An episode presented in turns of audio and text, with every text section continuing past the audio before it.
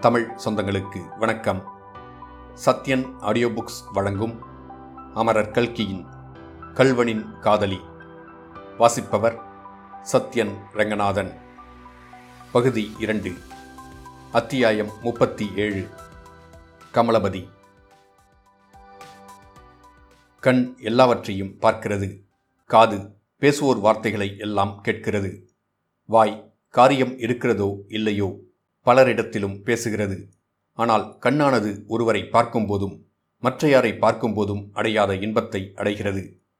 அவர் பேசுவது சாமானிய விஷயமானாலும் அவருடைய குரலில் விசேஷமான இனிமையிராவிட்டாலும் அவருடைய வார்த்தையை காது தேவாமிர்தத்தை பருகுவது போல பருகுகிறது. அவரிடத்தில் பேசும்போது வாய் குளறுகிறது நாக்கு கொஞ்சுகிறது.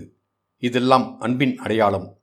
ஆனால் இவ்வன்பு எப்படி பிறக்கிறது என்றாலோ அது தேவ ரகசியம் மனிதரால் சொல்ல முடியாது என்று லைலா மஜ்னுவின் கதையாசிரியர் வாவேசு ஐயர் சொல்கிறார். காதலுக்கு மட்டுமன்றி சிநேகத்திற்கும் இது ஒருவாறு பொருந்துவதை காண்கிறோம். சில பேரை வாழ்நாள் முழுவதும் பார்த்து கொண்டிருந்தாலும் அவர்களுடன் நமக்கு அந்தரங்க சிநேகிதம் ஏற்படுவதில்லை. ஆனால் வேறு சிலரை முதல் தடவை பார்த்தவுடனேயே நமக்கு பிடித்து போய்விடுகிறது. பிறகு அவர்களிடம் உள்ள குறைகளையெல்லாம் நாம் அலட்சியம் செய்ய தயாராகி விடுகிறோம். அவற்றுக்கு சமாதானம் கண்டுபிடிக்கவும் முயல்கிறோம். ஒருவர் என்னதான் குருபியாகட்டும் அவரை நமக்கு பிடித்து போனால் முகம் எப்படி இருந்தால் என்ன? குணத்தை அல்லவா பார்க்க வேண்டும்? என்ன சாந்தம் என்ன அடக்கம் என்று எண்ணி மகிழ்கிறோம். படிப்பில்லாத நிரக்ஷர குச்சியாயிருக்கட்டும் அவரிடம் பிரியம் உண்டாகிவிட்டால். படிப்பாவது மண்ணாங்கட்டியாவது. படித்தவர்கள் பரம முட்டாளாயிருக்கிறார்கள். இவரிடம்தான் என்ன புத்திசாலித்தனம் என்ன சாதுரியமாய் பேசுகிறார்? என்றெல்லாம் எண்ணி சந்தோஷப்படுகிறோம். இப்படி உண்டாகும் சிநேகத்தின் ரகசியம்தான் என்ன? ஏன் சிலர் மட்டும் வெகு சீக்கிரத்தில் பிராண சிநேகிதர்களாகி விடுகிறார்கள்? அவர்களை பார்ப்பதிலும் ஏன் அவ்வளவு ஆவல் உண்டாகிறது? நமது அந்தரங்க மனோரதங்களையும் நம்பிக்கைகளையும் அவர்களிடம் சொல்ல வேண்டும் என்று ஏன் தோன்றுகிறது? பூர்வ ஜென்மத்து சொந்தம் விட்டக்குறை தொட்டக்குறை என்றுதான் அதற்கு காரணம் சொல்ல வேண்டியிருக்கிறது. முத்தையனுக்கும் கமலபதிக்கும் ஏற்பட்ட சிநேகத்தை வேறு விதமாய் சொல்வதற்கில்லை. கமலபதி மதுரை ஒரிஜினல் மீனாட்சி நாடகக் கம்பெனியின் பிரசித்த ஸ்திரீபார்ட் நடிகன் முத்தையன் மோட்டார் விபத்திலிருந்து தப்பிச் சென்ற இரவு ஏறிய ரயில் வண்டியிலேதான் முதன் முதலாக அவனை சந்தித்தான். பார்த்தவுடனே ஒருவருக்கொருவர் பிடித்து போய்விட்டது. கமலபதியின் வற்புறுத்தலின் பேரிலேயே முத்தையன் நாடகக் கம்பெனியில் சேர்ந்து கொண்டான். சில தினங்களுக்குள் அவர்களுடைய நட்பு முதிர்ந்து இணைப்பிரியாத தோழர்கள் ஆயினர். முத்தையன் ஒரு நாள் தன்னுடைய கதையெல்லாம் உள்ளது உள்ளபடி கமலபதியிடம் சொன்னான் கப்பல் ஏறி போய்விடுவதென்ற தீர்மானத்தையும் அதற்கு முன்னால் அபிராமியை பார்க்க வேண்டுமென்ற ஆசையையும் தெரிவித்தான். கமலபதி அவனுக்கு உதவி செய்வதாக வாக்கு அளித்தான். அத்துடன் அந்த நாடக கம்பெனியே கூடிய சீக்கிரம் சிங்கப்பூருக்கு போகப் போவதாகவும் அப்போது சேர்ந்தாற்போல் முத்தையன் போய்விடலாம் என்றும் கூறினான். பின்னர் கமலபதி சென்னையிலுள்ள பெண்களின் கல்வி ஸ்தாபனம் ஒவ்வொன்றிற்கும் போகத் தொடங்கினான். தனக்கு விதவையான தங்கை ஒருத்தி இருப்பதாகவும் அவளை ஏதாவது ஒரு பெண் கல்வி ஸ்தாபனத்தில் சேர்க்க வேண்டுமென்றும் அதற்காக விவரங்கள் தெரிந்து கொள்ள வந்ததாகவும் அவன் ஒவ்வொரு இடத்திலும் கூறினான். அத்துடன் அம்மாதிரி பள்ளிக்கூடங்களில் நடக்கும் நாடகங்கள் கதம்ப கச்சேரிகள் முதலியவற்றுக்கும் தவறாமல் போய் வந்தான். எல்லாமும் அபிராமியை கண்டுபிடிக்கும் நோக்கத்துடன் தான் என்று சொல்ல வேண்டியதில்லை.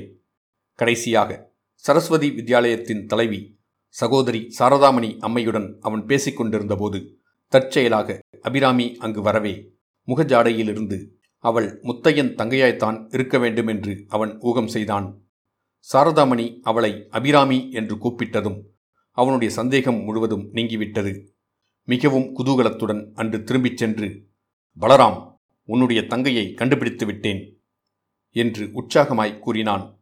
அதைத் தொடர்ந்து மெதுவான குரலில் என்னுடைய காதலியையும் கண்டுபிடித்தேன் என்று சொன்னான்.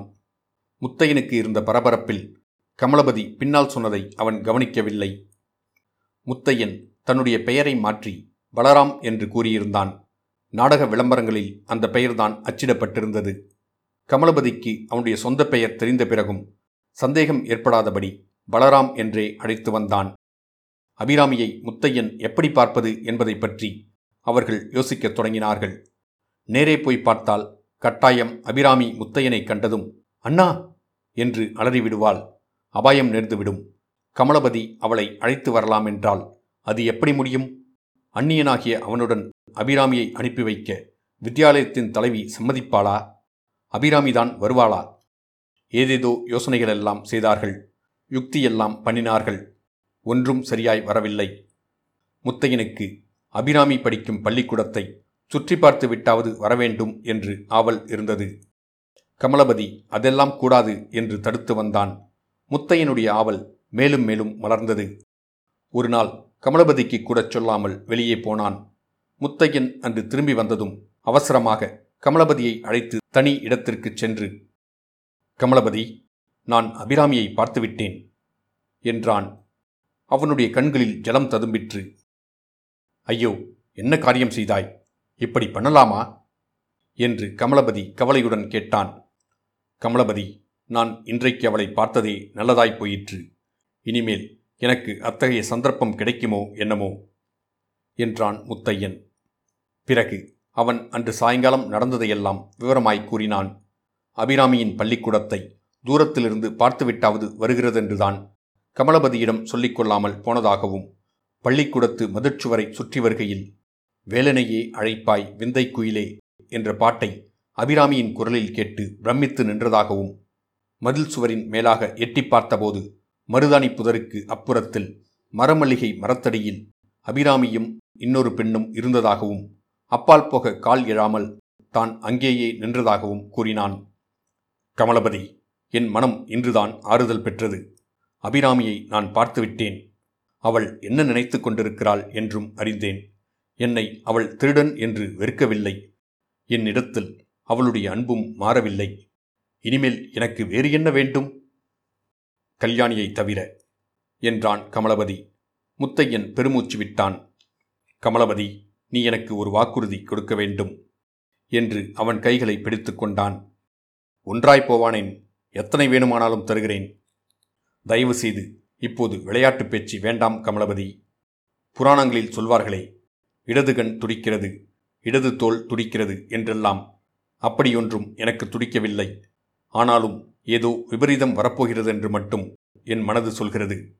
இதை கேள் அபிராமியும் அவள் தோழியும் பேசிக்கொண்டிருந்தார்கள் அல்லவா? நானும் மெய்மறந்து கேட்டுக்கொண்டிருந்தேன் அல்லவா?